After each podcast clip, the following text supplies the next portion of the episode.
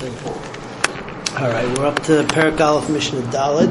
First three Mishnayos, Machlekes in between Shammai and Hillel about various things.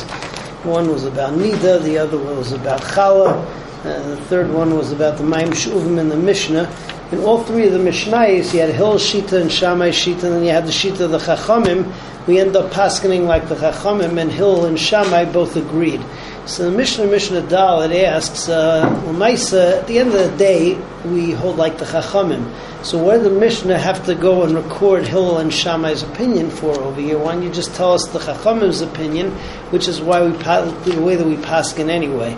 Um, the Mishnah tells us that we learn a lesson from it, that uh, a person should never be stubborn about changing his mind because uh, even the greats of the world, Hillel, and Shammai, when they uh, when they saw that they that they stood to be corrected, so they were chayzer on what they said, and that's why the Mishnah records Hillel and Shammai's opinion over here, and that they were chayzer on what they had originally held, so we can learn from it. Says Mishnah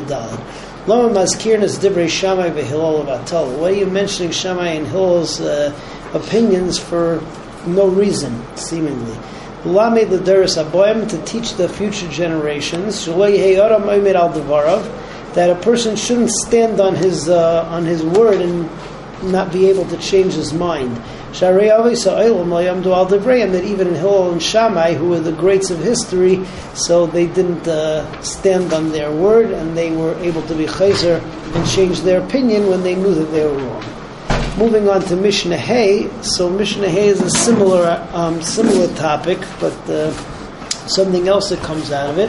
And many times in Mishnah, so you have a Das Yachid, let's say Rabbi Meir, and then the Chachamim argue with Rabbi Meir. What's the need to mention the Das Yachid if we're not going to pass it like the Das Yachid? why does the Mishnah have to mention it? So uh, the Mishnah goes on and says that Mishnah is telling us the Das Yachid to tell us that every Das Yachid is a valid opinion. And therefore, if there's a Beis Din which paskins like that Das Yachid, um, that becomes the halacha in that place, unless you have a Beis Din which is Gadol Mimenu, both in Chachma and Minyan, both in terms of their wisdom and the amount of the Dayanim, then they can overturn the psak of that Beis Din. But if Beis Din just made a mistake and the opinion which they went with was an invalid opinion, there was no such opinion, so then uh, it's just a To'eh B'dvar Mishnah, and therefore their opinion wouldn't, uh, wouldn't stick. So Mishnah Hey, Lama Maskirin Derei Yachid Bein Merubim.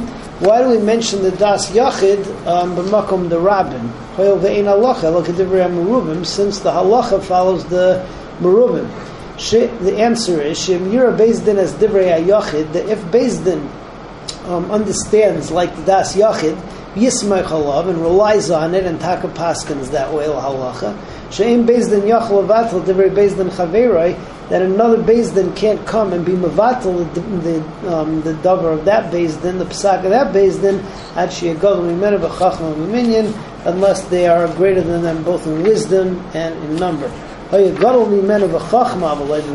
they're smarter but they don't have as many, or they don't have more.